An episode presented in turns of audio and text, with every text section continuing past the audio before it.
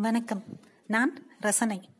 மிளிர்மண எழில்மதி அத்தியாயம் பதிமூன்று எழுதியவர் திரு நர்சிம்.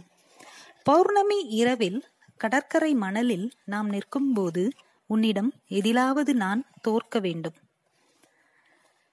சரட்டென இருள் கிளிபடும் தீக்குச்சியில் இருந்து வரும் கந்தக வாசத்தோடு தீபத்தை ஏற்றும் பெண்ணின் குனிந்த முகத்தில் இருந்து மினுங்கும் மூக்குத்தியின் வெளிச்சம் போல் மின்னின செழியனின் கண்கள். வரும் சிரிப்பை அடக்க அடக்க அவன் கண்கள் சிரிக்கத் துவங்கின. வாட்? என கேட்ட மதியின் முகத்திலும் சிரிப்பு. கலந்தாய்வோர் கூட்டம் அமரும் அறை. செழியனும் மதியும் மட்டும்தான் இருந்தார்கள். அவ்வளவு பெரிய நீள்மட்ட மேஜைக்கு இரு பக்கமாய் எதிரெதிராக அமர்ந்திருந்தார்கள். நாற்காலியை இங்கும் அங்கும் உருட்டி எதையோ எடுப்பது போல் நடித்தாள். ஜிமிக்கி ஆட வேண்டும். செம்மையா இருக்கு உனக்கு. எல்லாருக்கும் காது இப்படிதான் இருக்கும். கமான் மிஸ்டர் செலி வயசாயிருச்சு உனக்கு. கடலை போட வரல. மறதி வேற வந்தாச்சு. சொல்லிவிட்டு புருவம் உயர்த்தி ஆமாம் தானே என்பது போல் சைகையால் கேட்டாள். அது என்னமோ கரெக்டு தான். டக்குன்னு கல்யாணம் பண்ணிடலாமா மதி சிரிக்க no no I am serious I think இதுதான் கரெக்டான டைம் எனக்கு உனக்கு என அழுத்தமாக சொன்னாள். செலியன் கொஞ்சம் நாற்காலியை நேராக ஆக்கி நிமிர்ந்து அமர்ந்தான். Hey yes almost nearing thirty கரெக்டா எல்லாமே செட் பண்ணியாச்சு. நீ வந்தா போதும். Every bloody things are ready என அவளை பார்த்தான். செலி ட்ரைனிங் பத்தி பேசணும்னு தானே வந்தோம். Let's discuss this matter what training அது இதுன்னு? கிராப் நம்ம லைஃப் பத்தி பேசிக்கிட்டு இருக்கேன்.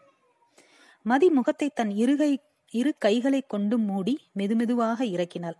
அவள் கண்கள் கன்னத்தோடு கீழ் நோக்கி இழுபட கண்களை நேராக பார்த்தான். தலையை ஆட்டினாள். ஜிமிக்கி ஆடுவதை பார்த்தான். ஆட்டுவதை நிறுத்தினாள்.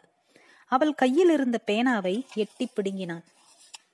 மதி புதுசா திடீர்னு சொல்ற மாதிரி என்ன யோசிக்கிற? ஐ திங்க் கொஞ்ச வருஷம் முன்னாடி நாம ஒரு ட்ரைனிங் பத்தி டிஸ்கஸ் பண்ணோம். யூ ரிமெம்பர் மதி ஆம் என்பது போல் தலையாட்டி மெல்லிய குரலில் பிக் ஃபைவ் என்றாள். எக்ஸாக்ட்லி அது செம்ம ட்ரைனிங்ல. எக்ஸலண்ட் இன்புட்ஸ் பேசிக்கொண்டே அந்த வீடியோவை தேடி ப்ரொஜெக்டரில் இணைப்பை கொடுத்து ஓடவிட்டான்.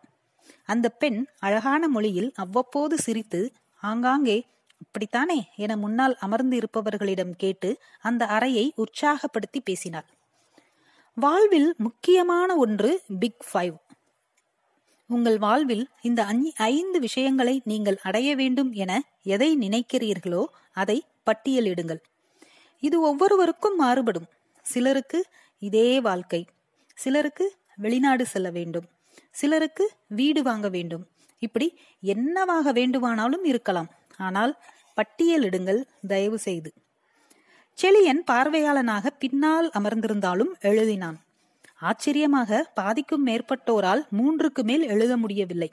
மீதி இருப்போர் சம்பந்தமே இல்லாமல் ஓவியராவது வானமேறி குதிப்பது போன்ற ஆசைகளை எழுதி வைத்திருந்தார்கள். சிரித்துக்கொண்டே மீண்டும் விளக்கினாள் பதுமை. முதலில் என்ன செய்ய வேண்டும் வாழ்வில்? என்பதை தீர்மானியுங்கள். அதைவிட முக்கியமாய் அதை எப்போதிற்குள் முடிக்க வேண்டும்? என்பதையும் தெளிவாக எழுதி வைத்துக் கொள்ளுங்கள். பிறகு முக்கியமான ஒன்று வெற்றிகள் உங்களை உற்சாகம் அடைய வைக்கும். அதனால் சிறிய எளிதாக இலக்கை அடையக்கூடியவற்றையும் சேர்த்துக் கொள்ளுங்கள். ஆல் தி பெஸ்ட் என்று முடிக்க திரையை அணைத்தான். அன்னைக்கு நான் எழுதின பிக் ஃபைவ்ல முப்பதுக்குள்ள கல்யாணம் நாற்பதுக்குள்ள பிசினஸ் ஹெட் நாற்பத்தஞ்சுக்குள்ள சிஇஓ ஐம்பத்தஞ்சில் ஊருக்கு போயிடணும்னு ஐ திங்க் உன்கிட்ட காட்டினேன். அதில் நீ ஆர்டின்லாம் வரைஞ்ச என எழுந்தான். கண்கள் வழியாக கொட்டாவியை வெளியேற்ற பாடுபட்டு முடியாமல் நாகரிகமாய் கைகளை சொடுக்கி கொட்டாவி விட்டாள். செலி எஸ் பண்ணலாம். பட் அன்னைக்கு நீ என்னோட லிஸ்ட் கேட்கல இப்பவும் நீ கேட்கல இல்ல? சிரித்தாள். சிரித்துக்கொண்டே அட ரெண்டும் ஒன்று தானே? இட்ஸ் வி ரைட் என்றான். நோ இட்ஸ் மீ என சிரித்துக்கொண்டே சொன்னவள் உன்னை யார் இன்னைக்கு இந்த ஒயிட் ஷர்ட் போட சொன்னது? அரவிந்த் மில் ரைட் என்றாள். வாட் நத்திங் நீ இந்த ஒயிட்ல இருந்தா உன்னை திட்ட மனசு வராதேன்னு பார்த்தேன். ஓ திட்டு. வாங்கிக்கிறேன். ஜஸ்ட் கிட்டிங் அதை விடு. அன்னைக்கு நீ லஞ்ச் முடிஞ்சு போயிட்ட. அதே ட்ரைனிங்ல ஒரு ஆக்டிவிட்டி செஷன் நடந்துச்சு. ம். செலியன் நடந்து கதவருகே நின்று கண்ணாடி வழியாக யார் என்ன செய்கிறார்கள் என்று பார்த்தான். சிட்டிபாபு மகிழ்ச்சியாக அனாமிகாவிடம் ஏதோ சொல்லி தன் மொபைலை காட்டிக்கொண்டிருந்தார் செலியன் மீண்டும் திரும்பி தன் எதிரே அமரும் வரை எதுவும் பேசாமல் காத்திருந்தாள். மதி எதுவும் பேசாமல் இருப்பதை பார்த்து திரும்பியவன் ம் கண்டினியூ என்றான். அவளுக்கு எதிராய் வர சொல்லி சைகை செய்தாள். தன் நாற்காலியை பின்னுக்கு உருட்டி கால் மேல் கால் போட்டு கொஞ்சம் வசதியாக அமர்ந்தாள் மதி. என்ன சொல்ற? உன்னையவன் இந்த காட்டன்ல? என புருவம் உயர்த்தி சிரித்தான். சரி சொல்லு. அந்த ஆக்டிவிட்டி என்ன தெரியுமா? ஒரு கேள்வி. நாம போற ஃப்ளைட் ஒன்று ஆல்மோஸ்ட் கிராஷ் ஆகுற மாதிரி கண்டிஷன் பைலட் எப்படியோ ஒரு காட்டுக்கு நடுவுல இறக்கிட்டாரு. பாதி உடஞ்ச மாதிரி. டேஞ்சர் சுச்சுவேஷன் அங்கிருந்து ஒரு ரெண்டு நாள் நடந்து ஏதாவது பக்கத்து ஊருக்குள்ள போகலாம். ஆனா போற வழியில அனிமல்ஸ் இன்னும் என்ன டேஞ்சர்ஸ் இருக்கும்னு தெரியாது. சாப்பிடவும் எதுவும் கிடைக்காது. சில திங்ஸ் அங்க இருக்கு. அதுல எதையாவது எடுக்கலாம்னா என்ன எடுப்பீங்க? ரெண்டு மட்டும்தான் எடுக்கணும். தன் மொபைலில் அந்த பட்டியலை தேடி எடுத்து வாசித்தாள். மேப் கத்தி bread packets jam water bottles bag துப்பாக்கி. எவ்வளோ பெரிய புண்ணானாலும் சரியாக்குற மெடிக்கல் கிட்டு ஒயின் பாட்டில்ஸு முடித்து தோலை குலுக்கினாள். செளியன் சிரித்தான். நான் அடிக்கடி யார்கிட்டையாவது ஃபோனில் சொல்வேன்ல பாப்கோ மத் சினாக்கோ? சிகானேக்கா மீண்டும் சிரித்தான். எனக்கு ஆன்சர் தெரியும் மதி. இந்த மாதிரி எவ்வளோ ஆக்டிவிட்டிஸ் நாமளே கண்டக்ட் பண்ணியிருக்கோம். ஆனாலும் செழியனுக்கு இதை சிறிய விளையாட்டாக மற்றவர்களுடன் நடத்த வேண்டும் என நினைத்தான். மதியிடம் சொல்ல அவளும் உற்சாகமாக வெளியில் இருப்போரை அழைத்தாள். அனாமிகா முகத்திலேயே கேள்விக்குறியை தேக்கிக் கொண்டு வந்தாள். சிட்டிபாபுவை தவிர அனைவரும் வந்து விட்டார்கள். மிக குறைந்த அளவில்தான் இருந்தது கூட்டம். செலியன் சிட்டிபாபுவையும் அழைத்தான். தயங்கி நுழைந்து கூட்டத்தோடு நின்று கொண்டார். அந்த சூழலும் கேள்வியும் கேட்கப்பட பெரும்பான்மையானவர்கள் மேப் மற்றும் பிரெட் மிகுதி வாட்டர் பேட்டில்கள் மேப் குணா மட்டும் காரியத்தில் கண்ணாக ஒயின் பாட்டில்கள் மேப் என சொல்லி முடித்தார்கள். செலியன் சிரித்து நல்லா டிஸ்கஸ் பண்ணுங்க. நாளைக்கு மதி வில் டெல் யூ என சொன்னதும் கூட்டம் குழப்பமாக வெளியேறியது. அனாமிகா கண்ணால் மதியிடம் எல்லாம் சரிதானே? என்பது போல் விசாரிக்க மதி கண்களை மூடி திறந்தாள். சோ மதி இப்போ உன் ப்ரையாரிட்டி கல்யாணம் இல்லை. Correct yes Chile just one or two more years ம் ஓகேஸ் என்று தன் உடலை பின்னோக்கி வளைத்து பின் இடவளமாக முறுக்கினான். முதுகில் படபடவென சொடுக்குகள் விடுபட்டன. சரி உன் பிக் ஃபைவ் சொல்லுமதி ஒன்னும் வேணாம் என அரை நொடிக்கும் குறைவான தருணத்தில் உதட்டை கோணி நேராக்கினாள்.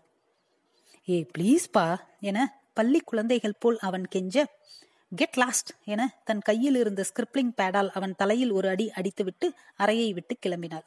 முன்பு நிறைய முடியிருக்கும். இப்போது கொஞ்சம் கத்தரித்து இருக்கிறாள்.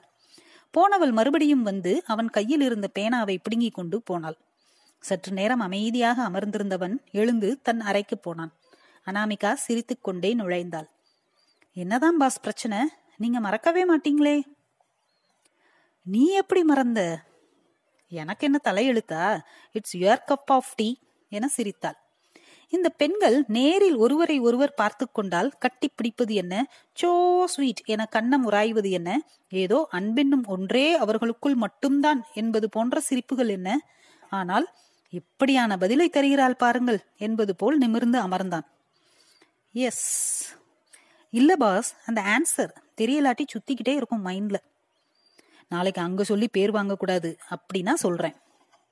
ஷியர் இன்ஃபேக்ட் நாளைக்கு நான் வரல. I punched request already oh என்னாச்சு? நத்திங் பிக் யூஷுவல் சொல்றேன். நீங்க ஃபர்ஸ்ட் சொல்லுங்க. அதுவா? எல்லாரும் மேப் சொல்லுவாங்க. ஏன்னா மேப் பார்த்து அப்படியே போயிடுவானுங்களாம் பெரிய வாஸ்கோட காமா பாரு. சிரித்தாள். இட்ஸ் ஆக்சுவலி துப்பாக்கி. ஏன்னா துப்பாக்கி எடுத்து மூணு ரவுண்டு சுட்டா பக்கத்துல இருக்கிற ரேடார் உடனே அலர்ட் பண்ணி ஆள் வந்துருவாங்க. ஓ லைஃப்ல நமக்கு ப்ரையாரிட்டிஸ் தெரியணும்னு இந்த மாதிரி நிறைய ஆக்டிவிட்டிஸ் இருக்குமே. ஜாடியில மண்ணு கல்லு பெரிய கல்லுன்னு. மண்ணை முதல்ல போட்டா மண்ணு தான் புரியல பாஸ் அட இதெல்லாம் எல்லாருக்கும் தெரிஞ்சது தானே. பெரிய கல் அப்புறம் சின்ன கல்லுன்னு போட்டா கேப் நிறைய இருக்கும். அதுல மண்ணை போட்டா மொத்தமா எல்லாம் ஜாடியில செட் ஆகும். இதை வருஷம் மாத்தி போட்டா ஏதாவது ஒன்று மிச்சமாகும். யூடியூப் வீடியோஸ் இருக்கும் பாரு. எதுக்கு இந்த டாபிக் இன்னைக்கு? கோனா டு எனி ட்ரைனிங் ஏதாவது அரேஞ்ச் பண்ணணுமா? சேச்சே அதெல்லாம் இல்லை. கல்யாணம் பண்ணலாம்னு பெரிய கல்ல ஜாடியில் போட்டேன். உன் ஃப்ரெண்டு மண்ணை போட்டுட்டு போயிருக்கா. சிரித்தான். அனாமிகாவிற்கு புரிந்தும் புரியாமலும் சிரித்தாள். இருவரும் சிரிப்பதை பார்த்து கொண்டே நுழைந்த மதி எக்ஸ்கியூஸ் மீ எக்ஸ்கியூஸ்டு மகாராணி என்றான். மணி ஆறு. ஷிஷி என மேஜை மீது சுழற்று வைத்த கடிகாரத்தை பார்த்துவிட்டு எடுத்து காட்டினான். டிரைவ் சாவியை மதியை நோக்கி தூக்கி போட்டான். மதி காரை எடுக்கப் போனாள். கட்டை விரலை உயர்த்தினாள் அனாமிகா. நன்றி. தொடரும்.